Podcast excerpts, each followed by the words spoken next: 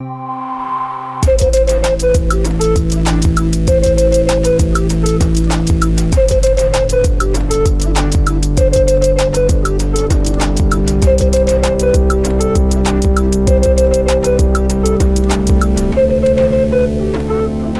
and welcome to Hometown Glory, your Spurs and Culture podcast. This is episode 18 of our third season. I'm Charlie, and with me are Ash and Rosa. We are here to hold your hand and tell you not to worry about the current losing streak. We're here to hold you to our collective bosom, sobbing as we take in the harrowing Rodrigo injury news together. We're here to cover your eyes as we unpick a horrifying weekend for Spurs women, but also to cheer you up with some superb culture picks. Um, it's going to be an up and down show, I think. Let's start um, on the coldest day in N17 I can remember in quite a while for a really strange game of football. Um, we saw Ange go full Ossie Ardiles as old steadies were at least temporarily banished in favour of as many fullbacks, attacking mids, and wingers as you can possibly squeeze into an 11. And we nearly pulled it off. We didn't, of course. We lost 2 1 to Aston Villa, but another sort of moral victory for uh, Tottenham Hotspur, another crushing injury. This is becoming a bit of a theme of the season, but we stay relatively positive, right, Ash? We need to keep our chins up. I'm desperately trying to. Um, it's hard. I, I feel like I try to be, and then like I look on Twitter and I'm like, oh, great, like another sort of like crucial member of the squad's injured for like three months, but um, yeah, we'll be okay. I, I, I sort of I didn't I only saw the highlights of the game, but what I did say, see in the sort of clips of um us missing like numerous chances, it's sort of given me even more hope um for the future, which is weird because we were on like a really bad losing streak, but I think we're going to be all right. And yeah, we just got to get through this bit and just continue to back the manager, which I think everyone's still on board with. I haven't sort of checked Twitter much. Maybe everyone's revolting, but um, I think um, there's been there's been flickers of a kind of you know is this actually is this style um you know does it have legs can you actually like hope to sort of consistently win are you going to get found out etc however I think it literally are, doesn't have legs yeah. whatever about the style, we literally don't have any legs anymore. There are no legs. Uh, there are no legs. Um, I mean, I was gonna, I was gonna ask everyone for a sort of silver lining from the defeat, and also some, you know, a big sort of cause, or not even a big, a, a cause of concern. I feel like the Bentancur news that's come out this afternoon is sort of both, um, in the sense that you know, he looked absolutely imperious and back to his old self, if not better. I feel like, you know, that system seems to have unlocked um, you know, a new sort of layer of confidence that he seemed to have in terms of taking the ball on and, you know, passing his, his passing range seemed to be just really gorgeously expansive. He was putting people in on goal. He just looked like he was running the show. But then, of course, now we have to do without him again. Um, we should just cover this first because I think it's on sort of everyone's minds. It's really, it's really heartbreaking, isn't it? Yeah, I'm very much in the like hang in there, sisters. The hand coming up from the sea mode right now. Um, I was feeling all right. I was feeling like we're just we are going to get through this. I believe in Ange. I like some of the football we played on Saturday was magnificent. And then I feel I genuinely feel like this this news has hit me like a ton of bricks. Mm. I feel like I know that I will get up and like pick all of the bricks off me, but right now I don't I just I don't I don't I don't know what what more we can do. It's like what what what more sacrifices do the football gods want from us? We've given you our best. We've given you our brightest. We've given you our very recently broken, only just put back together, and now you've taken them away again. It like I know Billy says this quite often. Like Tottenham Hotspur is like a social experiment to see how much like one fan base can cope with and with this just feels like the latest twist. Like I know mm. I will recover, but just in this moment, I just feel I feel really sad for him as well, man.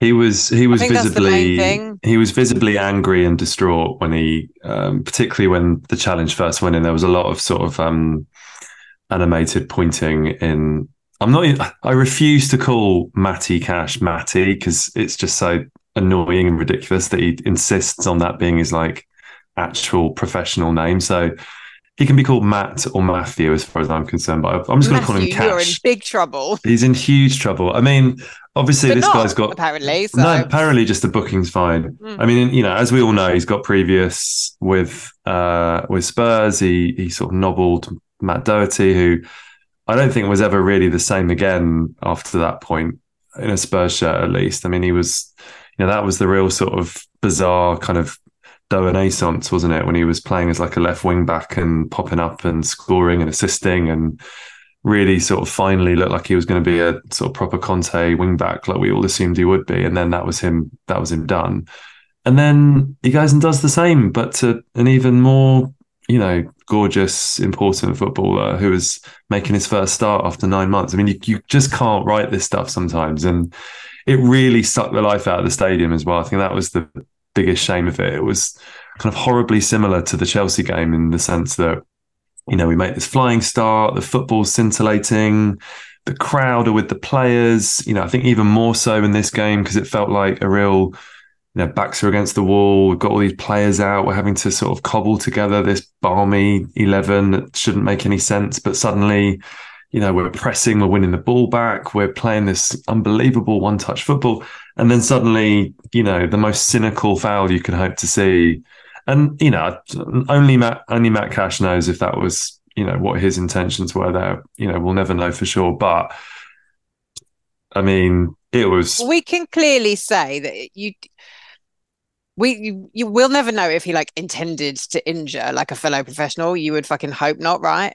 But obviously, it was like deliberately rough. It was, you know, like obviously Bentancur was one of the most important players on the pitch in that moment, Mm. right? And it's just what you do. You just like some teams, some players are like, right, we'll try and just kind of shake, like shake him up a little bit. And some players can do it without actually injuring their opponents, like Cristian Romero is one of them, right? He can he can he can go get his man and mark them out of the game or kind of intimidate them out of the game, but he doesn't actually injure them.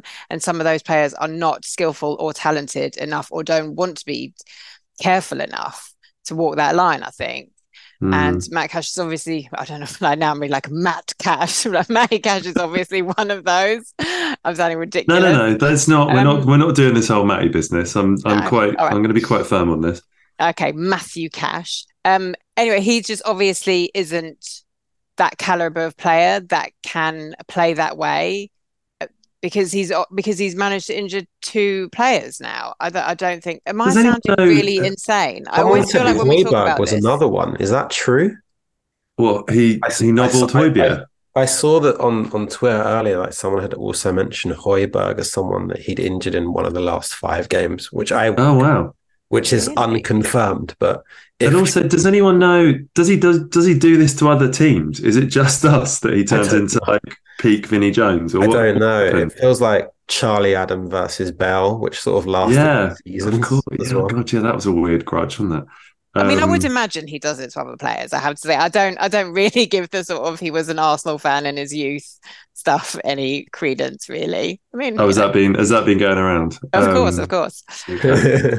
um, um, I mean, I s- you know, we should we should cling on to positives. Rosa, you mentioned, you know, the sort of incredible football that was being played. Ash, it really it really is exciting. I mean, seeing seeing how you know this sort of one touch. Uh, you know, sort of quick thinking, piling men forwards, attacking football. It really is like it's thrilling to watch, and it feels like you know, we are still a bit of a work in progress. And I think the, the amount of offside goals that we seem to be scoring and then obviously get ruled out, sort of testament to the fact that, you know, things aren't quite there. And it's going to take a little minute before all these players sort of do things instinctively and they don't take that extra second that causes these offsides, etc. But I mean, the signs are super exciting, right? Yeah, I think it looks really good. And I think, honestly, like the fact that he can get like a second string playing like that in just like an international break, just I don't know. I'm really it's really strange, like I said earlier, just to be like really happy after after a few losses. But I think once he does start to get some of the players back, and slowly that will happen, particularly like Mm. in January. And it's annoying because this is the worst part of the year to like lose a group of players because it's probably like the biggest set of games in a short period of time. But um Mm. yeah, it's frustrating. And the Bentancur thing, you know, we'd been talking for ages about how he was coming back at the right time and Sarr and Bissouma are going to be away. And, you know, he could really like sort of take hold of the midfield while, while they were gone for a few weeks. And that's all sort of like gone to shit now, which is a huge shame. That period is going to be tough, isn't it? I mean, Yeah. just what is it like mid Feb? People are talking about him being out too. That's a long, it's a lot of games. It's a lot of games. It's awful. Like the whole Christmas, oh, terrible. But you know, there were performances outside Bentancur's that I mean, you know, we saw players that I wasn't positive that I'd ever see start a Premier League match kind of ever again for Tottenham in that in that Yeah. lineup. I mean, Bryan Gil started on the on the left wing, which you know feels like maybe the first time he's been given that opportunity to play. Where I'm pretty sure he sort of plays in Spain, where he's kind of on, you know, he's on his left foot. He can cross the ball in. He can do his sort of old fashioned winger stuff. From what you saw, are you? I know you're not the biggest Brian fan, are you? I don't mind Bryan. I, I sort of always thought, found it really harsh that he sort of played very well against Palace and then he was banished. Um, And the bits that I did see, uh, I thought he put in a wonderful cross for Son, and I'm still sort of confused as to how that did Yeah. end up in the back of the net, which is a shame. But I like Bryan, but I think with any of these wingers, and like Brennan's the same, I think you have to give them like a few games in a row Yeah, to get a bit of rhythm.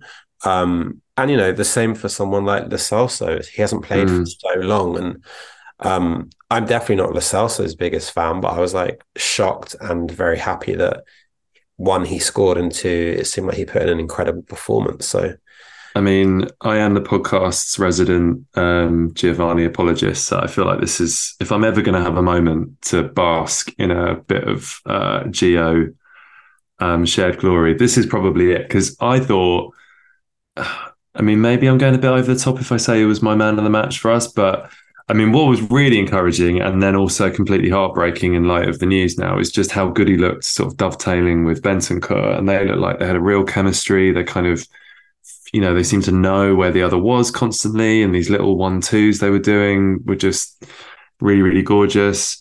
And, you know, and he kept going, even though, you know, you swap in Højbjerg for Bentancur and things are going to become a little more rigid and, and not as fluent. I thought he he kept going. He obviously scored in the second half. He did some of those kind of bursting by defenders that I feel like we saw little glimpses of in that COVID season under Jose, where he he sort of drove us forwards. Um, I still can't remember if that was all a bit of a fever dream and Giovanni I Lo Celso being good was something I've just invented because I've had so many arguments trying to defend him. But it seemed like that guy was kind of back. And maybe we are entering a sort of, you know, Giovanni Lo Celso useful Premier League player era. And this is, and in which case, I mean, obviously losing Maddison is like completely heartbreaking. But, you know, if the if the one silver lining is that we now have proof that Lo Celso can contribute, that's got to be seen as like net good, I suppose, right? It's definitely good. And the weird thing about that game is, and again, I'm sure we'll talk about Kulusevski playing centrally, but you look at like sort of, and it sounds like a weird thing to say now, but there is actually sort of like some depth in the midfield area. Yeah. I've been sort of like banished away by like a slew of injuries. But you look at sort of like Sarr, Bissouma, Benson Core, you know, even Skip, who's not really like got a look in, you're like, actually, there's Mm. like loads of different kind of options there for us. Well, we were stupidly in our bit. We were talking about, you know, we were marveling at how good Benson, Bentancur looked playing in that six role just in front of the defence, and how maybe there's an argument that he's a better fit for that position than than Bissouma in the sense that he's got that ability to sort of hold off a press and he can step by players, etc. But also he's got that passing range, which I don't think Bissouma sort of quite has in his locker to sort of spray it from you know wing to wing or look for people getting in behind. So, um, but you know, we completely jinxed that because now that's not something we have to concern ourselves with, um, possibly ever. It feels like, it's like, are we ever going to see the like two of them available at the same time? Probably not. But you're right. I mean, you know, it would. I was sort of daydreaming about, you know, maybe there's occasions where you could play you know, Bentancur, Maddison, and Lo Celso when you're, you know, if you're playing a home game against a team that's going to, you know, sit yeah. back and put 11 men behind the ball. You know, there is that creativity there now, it feels. Um, one day, maybe it'll be like the last game of the season, won't it? When we're like ninth.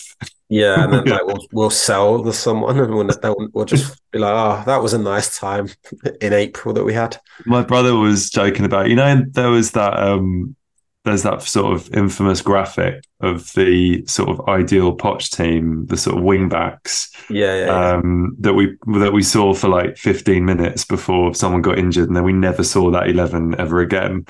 I kind of worry that this like dream midfield that we all, you know, and it could be any combination really. It could, you know, I think a lot of people are excited about the idea of like Bissouma, Bentancur, and Maddison all playing together, and that being this kind of perfect Ange midfield.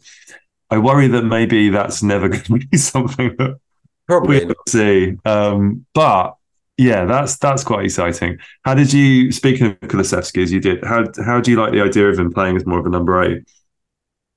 I really like that idea, like a lot. I, I think like I, he's great on the wing, but I actually one my sort of problem with Kulusevski like is probably like one a sort of lack of pace, although he does seem to get past his man using sort mm. of brute strength, and then secondly he sort of doesn't seem to be um, clinical in front of goal, but he's so adept at creating space and like feeding other players, and mm. um, you definitely like saw that like during the game at the weekend. So I really like that idea, and I think I saw like a quote from him saying how he felt like the either the old me or the real me, but either way, sort of talking about how he felt very natural in that position and how he's always played there. So maybe that's also an, another option for yeah. midfield depth.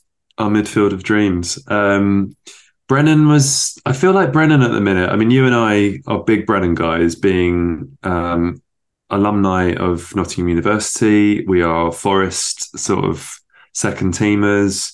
Brennan's our Brennan's our dude he's being a bit polite at the moment. I feel with Brennan. There's points where I feel like he's kind of deferring to like yeah. the players and the sort of sons, and he's looking to set everyone up rather than just pulling the trigger a bit. Is that fair?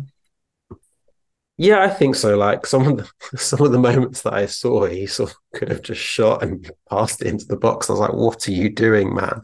Yeah. Um, but I, I do think he adds a, again. I think he. I'd love to see it's coming now because we've got no other option. But like him mm. having games, I think is just like really good because there were glimpses, particularly I think in the Arsenal game that really suited him where we were catching them on the break, and I was just I'm really excited about him and the player that he can become, and mm. um, especially as he sort of like bulks up and becomes I don't know I was going to say more of a man. He's he's a grown man already, but um, I well, guess also just like, yeah, and like you'd hope that he's gonna, you know, within a few months he'll really have all these kind of and like the runs that you need to make at the back post to get in on goal and all of. I mean, he kind of showed in the Wolves game, right? The goal he scored, sort of yeah. that ability to get into the right position for those cutbacks and stuff. So that's hopefully something we'll see more of him with. Um, I know we've been linked with uh, Jota, he of the amazing mullet and moustache combo. Um, do you feel like a winger is essential for January? I know obviously like a centre back seems to be the number one priority for pretty much everyone. What what else would you look at? I mean, if Kulusevski has to play in midfield, then yeah, it has to be a priority. Mm. I guess my other priority obviously would be like a striker, but I don't know what top striker you're going to get in in January. Like that's yeah. the hardest position to fill anyway, unless they sort of throw into the mix that with everyone else for Toney. But, but I just can't see that being a fit um, for either Ange or just the squad in general and the vibes. Yeah, so, I feel like we're. Uh, I don't know. It feels like Son and Richarlison as the strikers for the season feels like because I yeah, mean, hopefully, I so. did I see something that Richarlison's should be back before Christmas? Like that's not as yeah. serious as the others. So, I mean, you know, I know obviously Richie has his limitations, and you know, God knows we all are desperate for him to sort of finally unleash himself. But you know, he is a he's a useful player as a sub, if anything else, right? So I mean, having him for Agree. certain fixtures with his physicality and stuff should be quite useful. Yeah, agree. I mean, my my only other my only sort of main negative, and it it sort of like occurred when I saw of bench was that I really I was sort of disappointed that like he didn't fill the exposition or the second keeper with like some more youth team players. I I was surprised by that. Yeah, A really nice experience, if nothing else, for like those Mm. players because you're not going to use this third keeper anyway, yeah. unless you're really unlucky. Which I don't know. Maybe he was like, maybe he thought the way things are going. Yeah. the luck's not with me. I need to cover every base, which I wouldn't blame him for. But yeah, I guess just some of the kids that have been playing well this season, it would have been really nice for them to have that experience. And Yeah, I agree. Particularly, you know, the the yeah, the under twenty one seem to be tearing it up, right? So there, there must be a couple that could have been promoted up Yeah. to the bench. I was also wondering, particularly when we were obviously chasing the game massively towards the end, I was really hoping that Donnelly might have got sort of ten minutes just to, you know, a bit of an X factor, see what he can do, no pressure, just go out there. You know, give it a spin. Villa would have no idea sort of how to mark him or what sort of player he was. Um, and instead, it was obviously Veliz again, who, you know, I know we're all rooting for, and he's only had these kind of very brief cameos thus far. He sort of comes on, but he does just seem to sort of come on and run around, sort of like a madman. And I don't remember him touching the ball yet. Like, I No. wonder if he actually has. no, he he he's been booked though, bizarrely, which is I, and I don't know when or how that happened during the Liverpool game, but he managed to get booked and still hasn't touched the ball, as far as any of us know. I feel like I kind of want to investigate whether Veliz has actually touched the ball. He might have like flicked it on, but I can't remember him having the ball at his feet yet. And I'm sure some listeners will put me right on this and tell me that actually you'll find Charlie he is know, Well, been impressive it- with the cup play. But I, think- can't I literally can't remember a single time he's touched the ball. I think if the sort of own goal had not been put in um, by a Liverpool player, it would have fallen to him, which would have been a really nice like story. But yeah, I think he probably just needs a loan. Yeah, I Um, think so. and I think so. Us to not see him for like a few months, but that's not going to obviously it's unlikely to happen in January with the fact that we've got about five players available. Yeah, you're being very cavalier with our like numbers here. Yeah.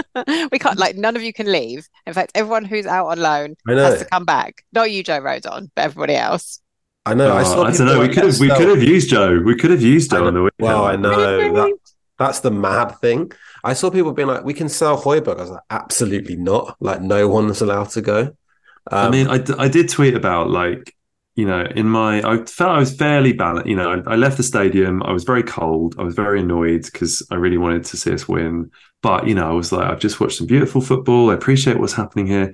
However, I was deeply frustrated in the depths of my soul that we left ourselves so short at centre back in the summer. And I know it's a kind of utterly pointless moan at this stage in the season, but we went into a season, man, with like Eric Dier, who Ange had clearly made like, you know, had just put out to pasture and made it very clear he wasn't part of the plans.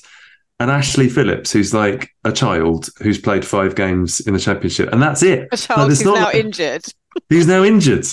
And that was literally it. Like we sold Dav and just went, okay, cool. Like that was our main backup defender, and we just let him go on like transfer deadline day and didn't do anything. I just which oddly, like. Ange backed that. Like, they asked him about that in a press conference, and he was like, said something that Ange like about, you know, change and revolution, and everyone sort of cheered along. And I was like, I'm with it, but we could be fucked, and now we are. It So- just remind it reminds me a bit of you know when after Llorente left, we just like stopped trying to sign strikers for a bit. We were just like, oh well, this clear doesn't really work. Like no one can even compete with Harry, so we'll just like we'll just hope for the best and hopefully he just never gets injured. And he I mean, did, it worked. and then no, he because didn't. I honestly, suppose by the at end that he point, didn't. he was not getting injured anymore. So actually, I suppose, but like I just it's madness. well, may, It's- maybe it's the, literally the, madness. the the chickens are coming home to roost now, and we have no centre backs, and it's finally All the catching up with chickens, us. But all the chickens all at once. I all think the it's just what- cockerels, yeah. Oh God, all the broken cockerels. It's just like I sort of don't. We have been like more unlucky than we like planned for, but at the same time, you should allow for being a bit unlucky.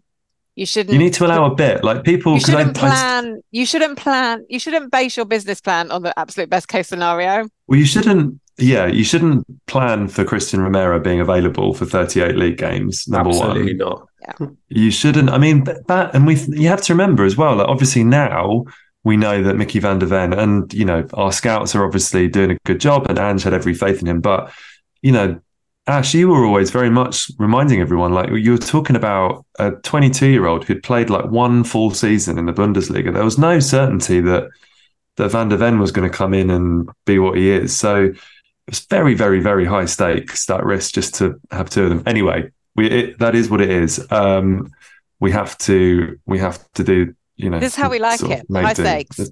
No, no risk, no reward. Um, Literally, no reward. Yeah. It's um, I just want to. I kind of almost uh, Matthew Cash aside, Aston Villa are like the darkest team I've ever seen. I think play at and I like they are such shit houses. I cannot like you, you know when a team is just so sort of like evil that you're just like actually this is just almost impressive like every single goal kick every single throw in they tried to sneak a few yards every time we got a free kick they kicked the ball away every little sort of competitive advantage that they can find emery has them exploiting i mean martinez in goal is like the ultimate sort of panto villain goalkeeper for home crowds to sort of get driven insane by and he's also like I don't know, maybe the best keeper in the league. He's he's unreal. He's so good. Like he's one of those keepers that when you watch him live as well, and you sort of see how he like commands his area and just gives his defenders such confidence. It's it's really really annoying how good he is. And I I was I, I read something that Villa have caught uh, opposition attacks offside 160 times. Yes, this is their thing. over I didn't. I didn't realize The this. This closest- absolutely the- their thing. Yeah, the, the closest team to them is Liverpool with like 90.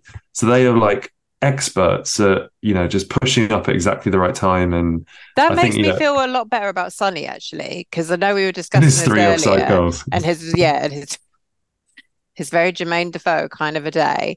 Um, but that makes me feel like calmer about that Yeah. because I they were think, not. Yeah. They were, you know, they weren't like glaring offsides, right? So it is that kind of thing of just being caught out by a team that is exceptional doing that, which isn't going to happen every week. No. And I think, you know, you have to bear in mind with us as well that, you know, we were without James Maddison, who I think, you know, adds that degree of calm and that ability to sort of play the pass at exactly the right time and knows when to sort of split a defense.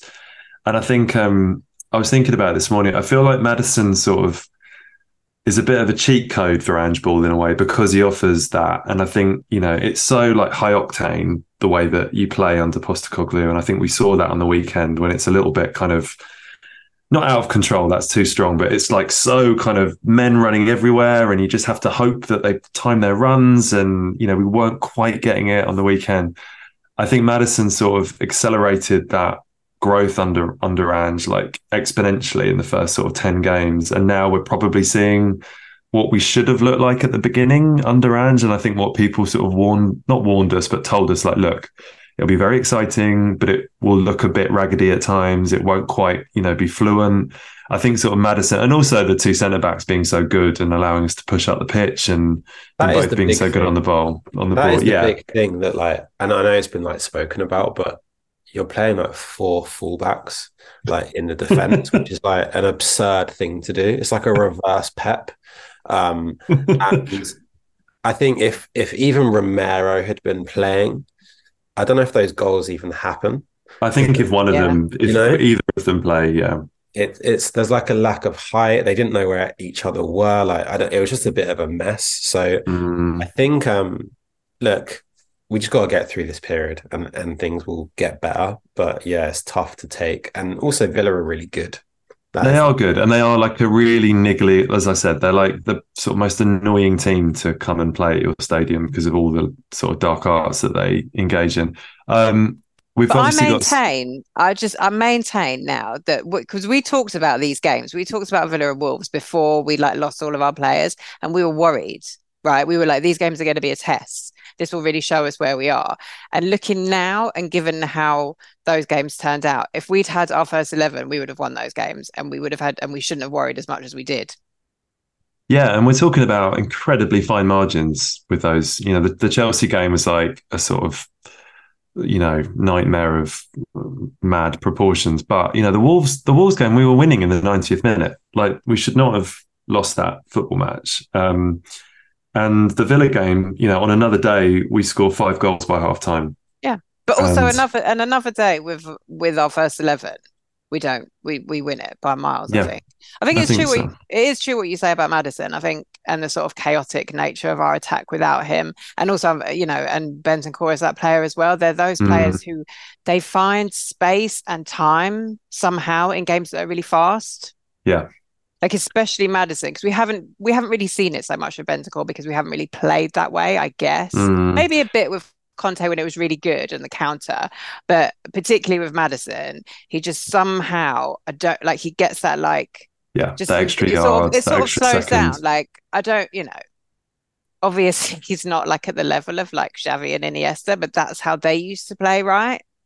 They just kind of could see things yeah. that other players didn't see. Well, particularly like in the final third, and I think like Ini- Iniesta's a, actually, I think, a really good comparison because I always thought Excellent, he was. Thank you. My personal favorite.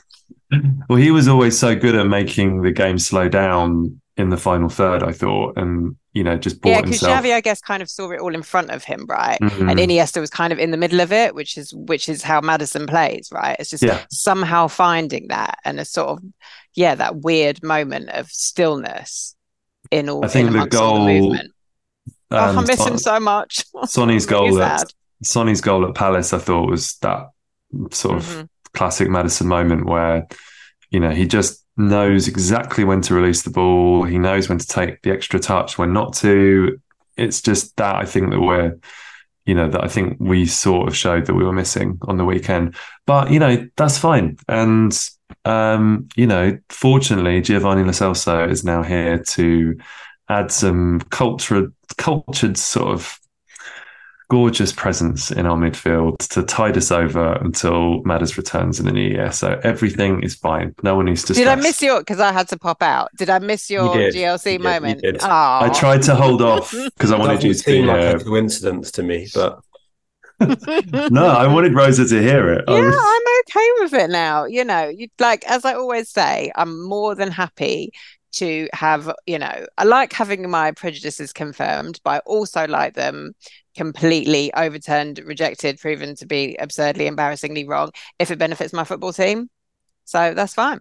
I think that's a good way to be. Um, we've obviously got City on the weekend. Um, I guess Bissouma comes in for Bentancur. Do, elsewhere, do we feel like we'll go similarly cavalier in terms of all the fullbacks, all the wingers, or will we see like will Højbjerg come into midfield perhaps for one of you know does Kulusevski go back to the right wing? You sacrifice Bryan perhaps, who I think was a bit of a mix. Similar.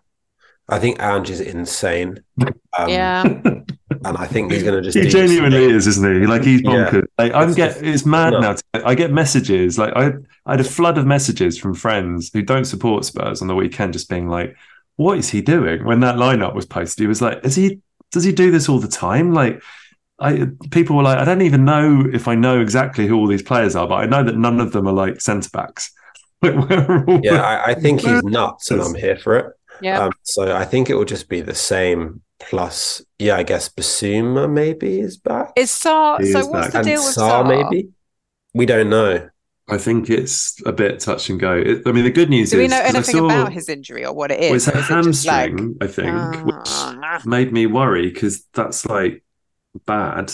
If you know, Well, if- is it? Because now we know if it's like a court, like NHS. Oh, sorry, yeah, of course, we know all of the- It's a we few know all the days. air grades, don't we? Yeah. Yeah. We're we're experts. When we're talking about a everything, grade grade one tear, if we're talking about him potentially being back sort of imminently, rather than the what is it Micky's got like somewhere between a two and a three. Um which yeah, takes him to sort of January. I get yeah, I mean Sarr feels like a really useful player away at City just for his running, at least, you know, the very least. That's not to do down his other fine attributes, but just having those legs I think will be helpful, but maybe they, they won't rush him back for City away. I mean, it's it's as much as a free hit as I suppose we have all season, right? Um, is anyone confident we might pull off a shock? No. Not Mm. in the slightest. Not in the slightest. I don't, you know, it's all right though, to be honest. I felt, I mean, it is one of those things where if we if we get anything out of it, amazing. If we don't, you know, that's more points for them, which at this point we kind of want, right? I, I don't really care, yeah. which, which is weird. I love like, Zen Ash. look at it, but I don't know. I, I think like they they're playing such good, and Spurs are playing such good football that I just I don't know. I'm just trying to think long term. Yeah. And I remember when like I think Arteta had lost like literally six or seven games in like ten, and Arsenal just like turned around and gave him a new contract, and I was like, that's insane.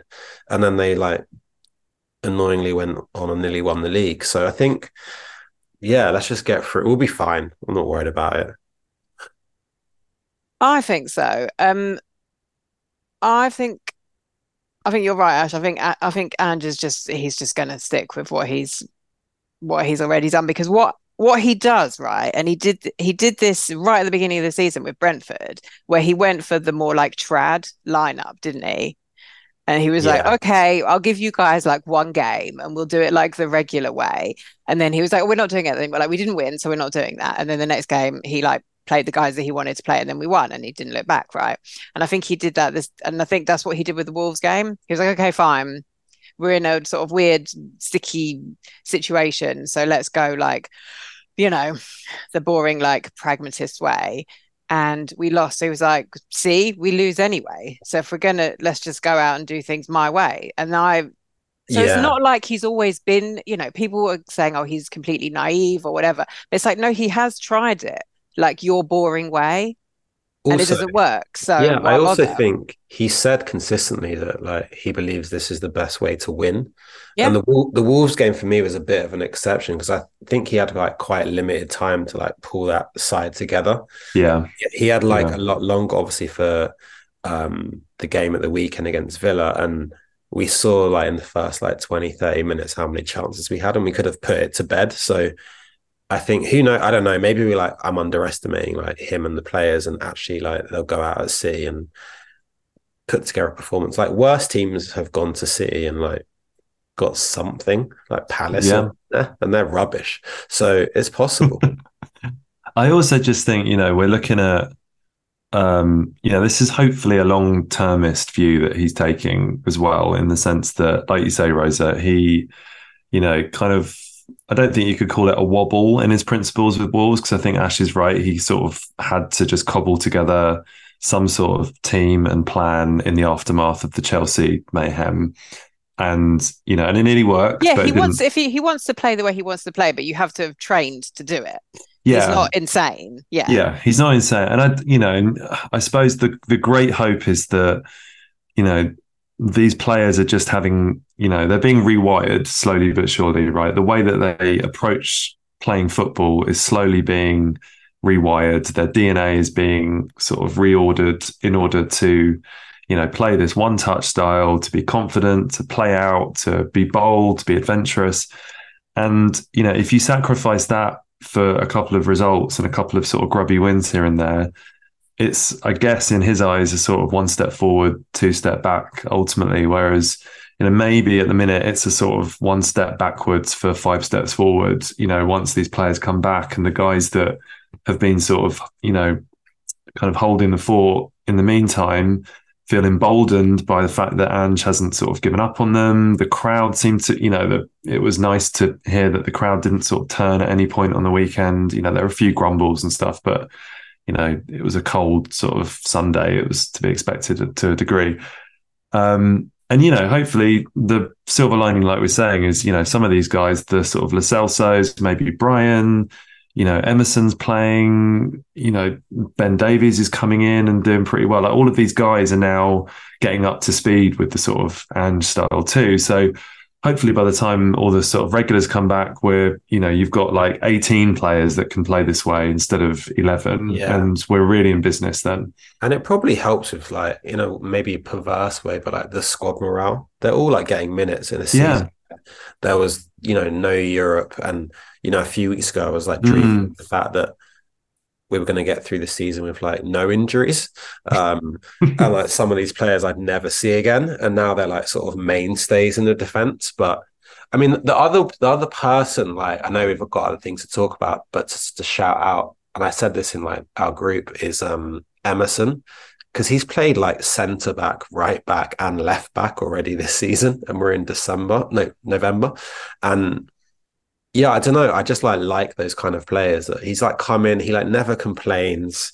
Yeah. and he's just like a proper professional. And I just yeah, I just think he's brilliant. Um, it's, yeah, yeah, totally I- agree. And, I shout, agree. and shout out to to obviously to GB, who is who is similar, to be honest. Obviously, you wouldn't, but you definitely wouldn't want to move GB to the other side of the pitch. I think let's let's keep him left. But um, within that sort of band of positions, like he's done that as well.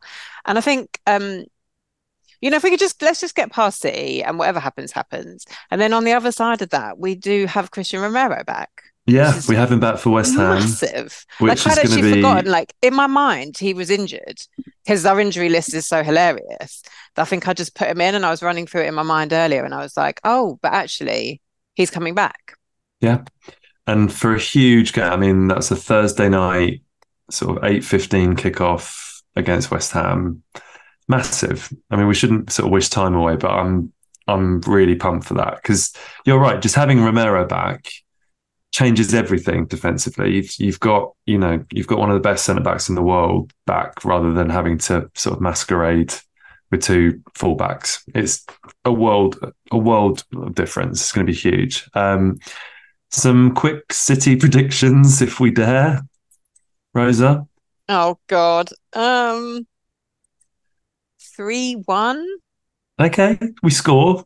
That's good. Yeah, I think we could. I think we could score.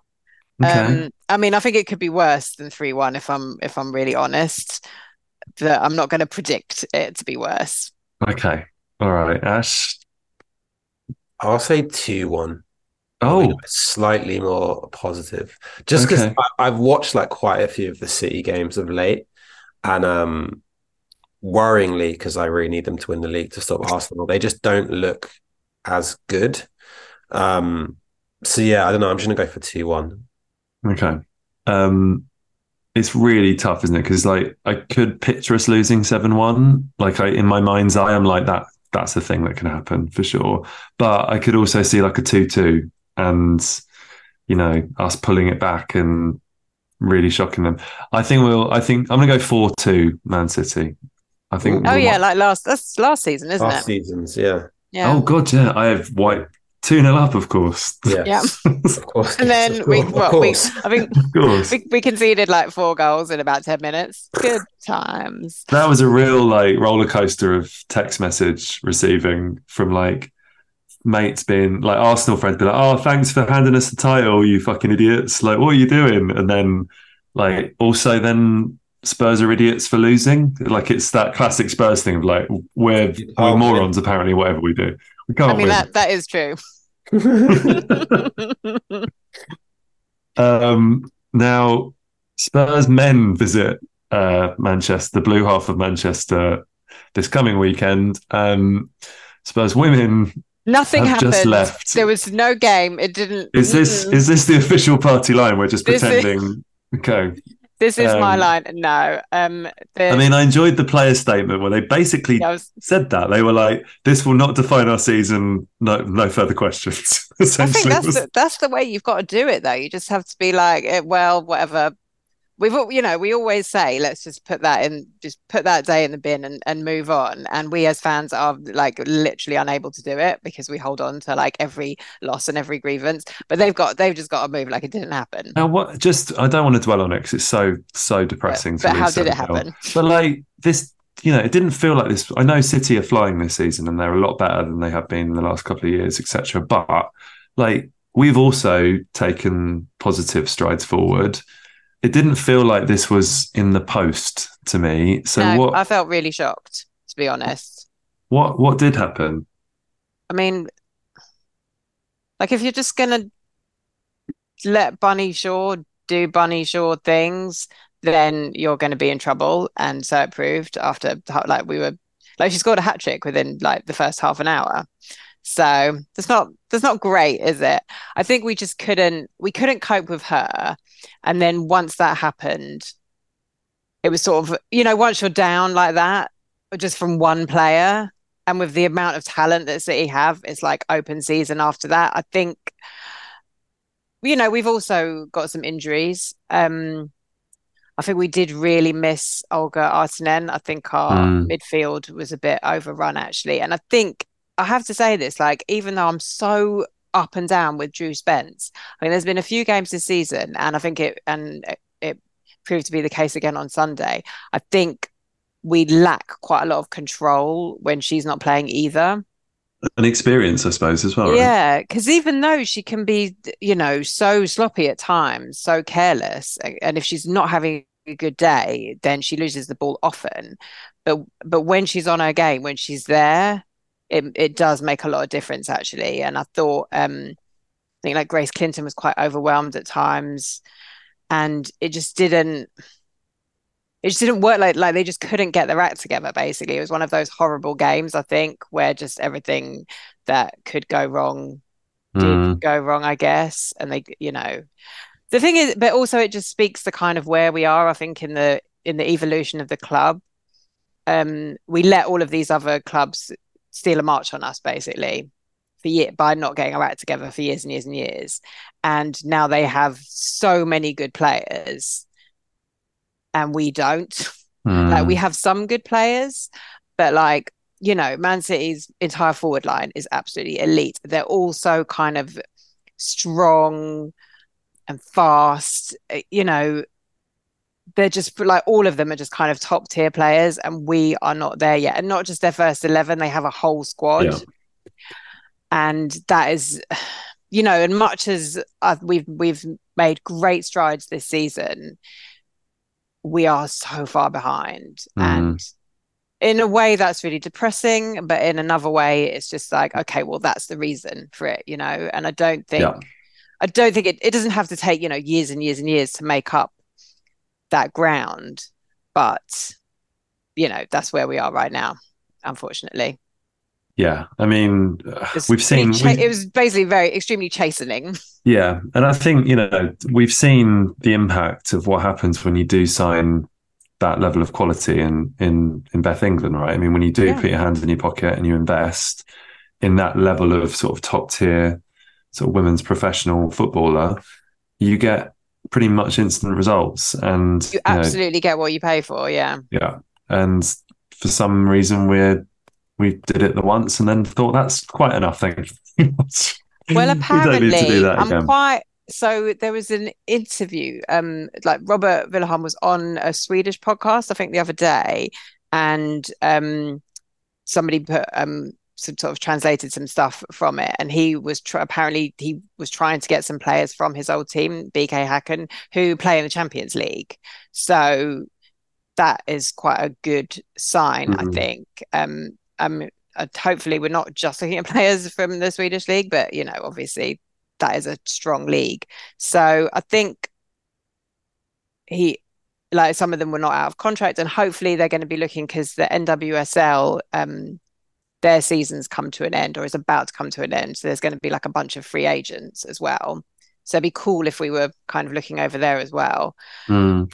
So I think you know, hopefully they are hopefully they are trying to make some sort of clever moves, but but, like moves that are not too clever. Do you know what I mean? Like don't try and Yeah. be kind of cute with it. Just spend Well, money. Yeah, I mean, we'd have evidence of what happens when you don't try and be cute and you just slap Do the money properly. down. Yeah. and it is. I mean, without dwelling on it, it does like baffle me that we did it the once and it's been such a storming success. And she's now, you know, Bethany's the figurehead of the club. She's the captain. You know, she outperformed, I think, most people's sort of wildest expectations last year and keeping us up pretty much single handedly. And then that that tap then just gets essentially turned off. And it's like, no, you can't have any more of these sort of star players. That's just it's like I think we've said this before. It's it really reminded me of that kind of you know, that like sort of well, you've got Teddy Sheringham, so why do you want anyone else? Like, you know, you Yeah. can't you don't need to you don't need another one. Like you've got a, we gave you the star player, so Don't so greedy. Yeah, Yeah, completely. It does feel sometimes with Spurs women, it does feel that uh, that sort of era, sort of early two thousands, I guess, as we're kind of moving into, you know, we're trying to like mix it with the big boys, but we, Yeah. we're not doing it properly. Mitigating circumstances, I will say, is that obviously we were looking for a manager. And did that Yeah. and did that properly, right? I mean, we clearly have the right guy, I think. And so there wasn't you know you would it was sort of a shame because obviously the world cup was going on at that time and in ordinary circumstances you would be like right let's go like i hope you are looking at players from the world cup but we didn't even have a manager mm, so you know i can sort of i will i will like allow it this once i guess but yeah. yes for the next two Couple three of transfer windows, windows yeah. let's yeah pick up the Um, pace a nice easy game to sort of lick our wounds and pick ourselves up for on the weekend. Man United, um, albeit at home. So, i don't think uh, that is this weekend i think we've got a oh no, you're right. It's the It's oh the yeah, it's the tenth. Of, it's the tenth of December. so I we've swear got to little God, they just had an international break. They did, correct. The, the the yeah. I mean, you and I've talked about this before, right? Where it's just the, league stop-start is ridiculous. The stop-start nature of nature it. of it. Although at this point it seems identical to the men's because what? How many international breaks have we had? Farcical. Although that last Yeah. one we actually kind of enjoyed. Yeah, another one, please. If you want to just set up a few more internationals, Yeah. like around Christmas, that's okay too. Um, uh, if you just want to stop the season for a bit, like there's this pig flu, that could be a thing, right? Let's- exactly. we Let's yeah. just not take any chances, guys. I think we should just maybe like pick this up again in Feb. Let's just see where we all are then. Um, so a couple of Sounds- months sounds just to good to me. rest. Um, that's enough football. Let's talk about culture. Um, Ash, I'm so excited to hear some music picks from you, my friend. Give give me give me some stuff. What you been listening to, mate? I was actually going to give you a movie because I saw Saltburn. Um, Oh, with our guy Barry. Shout with- always yes. the shout outs Barry. Yeah, and he's really good in it. Um, there was part of me that didn't want to recommend it because it's quite disturbing um, at certain points. yeah. A few people have said like it sort of really snuck up on them how disturbing the film was, and they weren't quite prepared for it to be that kind of An Emerald chilling. Fennell movie. I simply don't believe it. yeah, Yeah, I, I sort of went in and I didn't.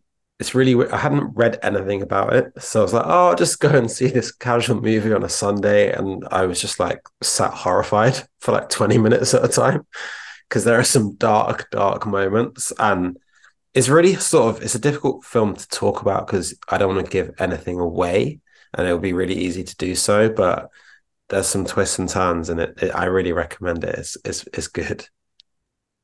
okay. It's got loads I'm- of excellent people in it as well, hasn't It it? has, yeah. Him, It's It like does, yeah. Rosamund Pike's in it as well. Can't It feels like old Emerald's just sort of picked up the phone to all of her current faves and just got exactly who she wanted, which must be such a lovely position to be in. It's also got yeah. a great soundtrack.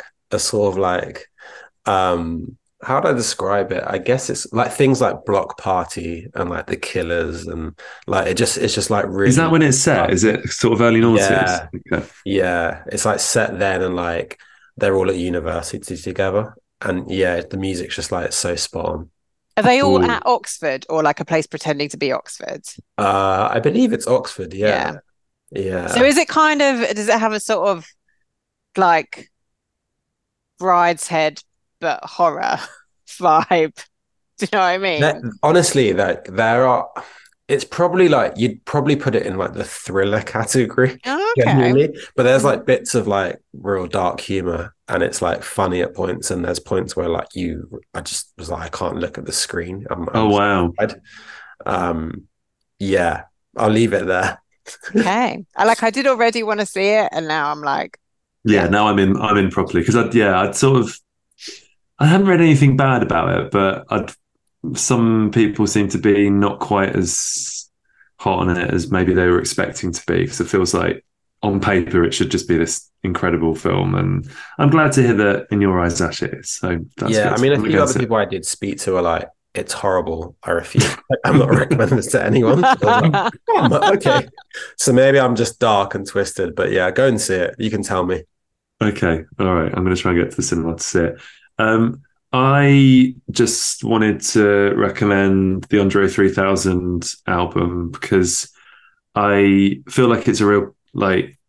I was always going to like this because it's just like so in my wheelhouse in lots of ways, but it's just so like completely magical, man. It's just amazing. Um, and I know like people are annoyed it's not a rap album and he's got his big flute and you know, he's doing his thing and he's doing interviews in laundromats and being all spiritual and whatever. But like it I was um I had Friday off and uh for Thanksgiving. Um so I work for an American company and I was just given a list of things by my wife to sort of do around the house. And I what I, I set about my list and I was listening to that album and I'm I feel like I was like tripping. Seriously, I was like picking up the leaves in the garden. Like just the, our garden was just like leaves everywhere. I was like, oh, this is going to be the shittiest job.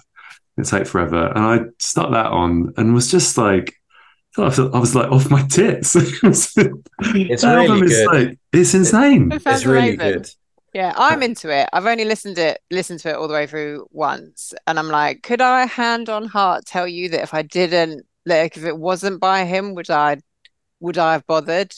Absolutely I think that's a really valid question. I think But like I don't but also like I put it on and and my oldest daughter was like, I like this. It makes me feel creative. Uh, he would love to hear that. I'm sure. I feel like that would be And she exactly was like, what I'm, would she want to hear. genuinely was like, I'm I'm gonna do some painting now. I was like, this is absolutely incredible. i love that That's great. and I imagine, yeah, that was the like the hope that it Yeah, I feel like you're right. He would love to know that. I have enjoyed his interviews though, where he's like, you know, I'm like of an age now. What, like, I'm not going to rap about like, you know, getting I saw having that. like Did he a say that having a bad colonoscopy or back whatever. and Yeah, having a bad- Yeah. people are like, no, you should rap about that. We wanna hear you rap about and I, anything. and I and I do also want to hear that.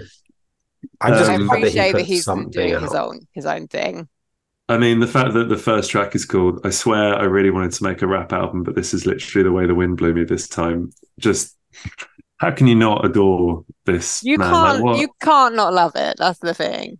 And I, I, I think it's a really, really valid point. And I suppose for all of these, you know, like you can call them vanity records if you want, where artists get free reign to just go and explore whatever sort of creative itch they want to scratch. Like, yeah, if you just like serve this up to me initially and were like, here's this kind of new age sort of wind based album where the tracks are 18 minutes, I'd probably not give it a second thought. But I, I feel like in the right space, and for me, that space was sweeping up leaves in my garden and doing some household chores where I had like, you know, the house Yeah. was empty. It was just me. I was outdoors. I was like, this is like genuinely quite a spiritual experience. i'm actually not sure it is vain i think it's kind of the opposite in a way. yeah, way you're probably right. to, to be vain would to just like give people like exactly what they wanted and get like all the adoration that like comes of it and instead Yeah, the kind of like, "I'm easy, the do-" easy adoration. Yeah. yeah he could like play like i don't know an arena and just like rap and like it would probably like be a top 10 record and instead he's like oh i just want to do this weird thing because i just like want to and i think that's just i don't know it's it's really weird like we all put like artists in like a certain box and expect them to do exactly like what we want them to do and i think it's like kind of cool he's just like i'm not doing what you want i'm just going to do my own thing it's kind of nice And I And you're right. genuinely think some artists have absolutely earned the right to do that. Completely. And and he is one of them. agreed Yeah. A hundred times over, and he seems like such a lovely man as well. Like you, you know, you li- that GQ All the stories are so nice about like random people bumping into him, and he's like, "Sure, let's just chat and have a photo." And yeah, I'll listen to you play your flute for a bit or whatever. Like, yeah, Yeah, it's cool. it's he just yeah. Imagine just like going to the like the laundrette and you just get to like hang out with Andre for a bit, which is seemingly what he does. Amazing. My friend bumped into him like three weeks ago. And like he texted me being like, I've just met Andre 3000 and he told me he's putting out an album in a few weeks. I was like, don't talk, don't talk shit. That's definitely not happening. and it, and it, was, Um, it was true. Amazing. I love how he just told a random person as well. It's just like not a secret project. I'm just like, no, yeah, I'm just my record's coming out soon. Yeah, it's weird, but I, I like it. I like this. I like how this has turned into the Andre 3000 depreciation pod. It feels sort of weirdly fitting somehow. You know, somebody Well- just being like, I'm committed to my vision. Yeah, it kind of is, isn't it? And I I feel like um I kind of needed that record. Like I've needed to sort of zen out a bit, and I've needed something that was um yeah, I suppose you're right, Rosa. It's something that is sort of so true to its creator's vision and Yeah, people are like, why don't you do it like this other person? Why are you not doing this other stuff? And he's like, no, this is what I'm doing, guys. If you're with me, that's cool. If like if you're not, it doesn't matter. This is what I'm gonna do. New Blue Sun is the Ange Ball of um 2023 records. I think that's i love it. that's what we're saying. Perfect. We're we're Um, claiming you for the coys, Andre. perfect stuff. Um Rosa, finish us off, please. Yeah, man, I've watched a couple of movies. I watched Oppenheimer, and as you guys know, it was an absolute nightmare experience for me specifically to watch because it has so many actors in it that I rec that I either recognized or half recognized. You've got your big hitters, obviously, Cillian Murphy, Matt Damon, um, Emily Blunt, who else? Can't remember.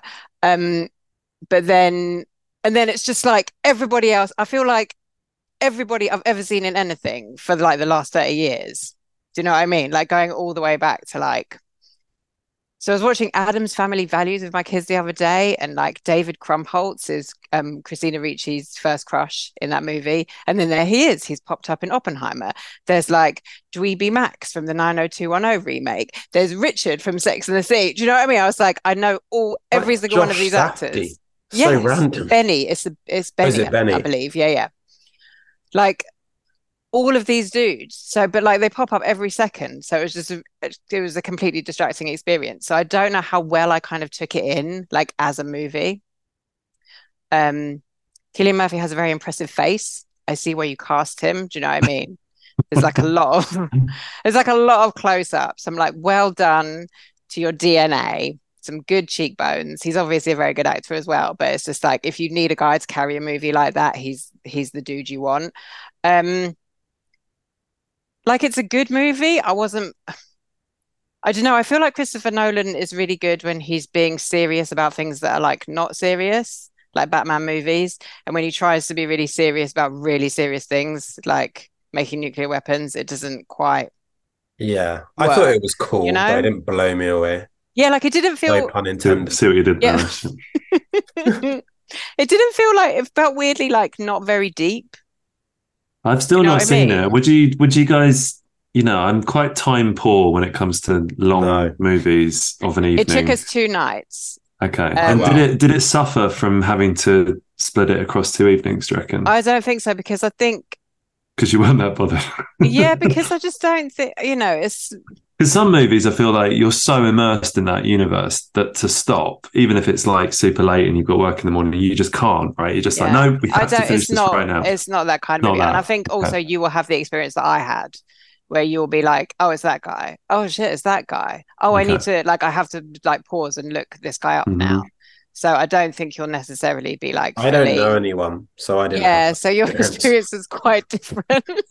I know. I think Everyone's of you, Ash, just- when I was watching. it. I was like, I'm, Everyone's like, just Ash a bloke been to like, Ash. Oh, it's just Yeah. another guy. I just thought, oh, these that seems like nice chaps, and I just watched it. It was fine. It all looks incredible. That's the other thing, obviously. yeah, Um, but the other movie I watched was Dungeons and Dragons, which which you did is- like a lot. which I loved, which is a very silly movie, um, made with like clearly extreme love and care for its subject matter. Um, you guys never watched Freaks and Geeks, did you? This is like a Yeah, one weird. I did. Did? Yeah, yeah. Okay, I so. Lindsay Weir's little brother Sam, part of the geek crew, is one of the directors. I did not know that. that Have you what she was ever, doing con- now. could you conceive of anything more perfect in the circle of life than that? I mean, it's as if that role was, yeah, like she was preparing for that, Yeah. for that gig. So you Um, can see that he, but you can see that he has like loved Dungeons and Dragons for like his entire life and has made this movie with someone else who loves that game. And they've cast a bunch of delightful actors. Um, second best Chris, Chris Pine, uh, Michelle Rodriguez, just like loads. And then like, um, you know, your handsome fella from Bridgerton season one rocks up all right, um, with the many names. with the Um, many names. Yeah. Normally, I'm really good with them, but I can't remember because I, I never watched Bridgerton, but now I might because he was a delight. He pops up for like 20 minutes in a in a sort of pivotal role, is hilarious, and then kind of wanders off again. It's like honestly, I I couldn't. If you have been sort of, which I guess neither of you guys have, but if you're sort of watching, you've been watching all the kind of Marvel movies and all the TV, and you're like, oh my God, this is just going nowhere, and I'm sick of it like this will kind of reignite your love for just fun genre stuff. I loved it. Strong recommend.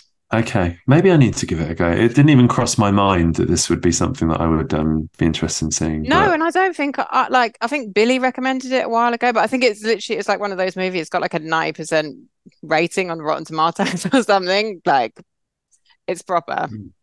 I think it made no money and sadly will probably not get a sequel. So just Oh, cherish it while it. you can. Okay, all right. I'm gonna prop it up, give it and give it a stream. See Also, I think it's just cause. like it's like a 90 minute one as well. So Tom would be thrilled. I'm in. I may be be exaggerating, but definitely not as long as Oppenheimer. You can do it one sitting.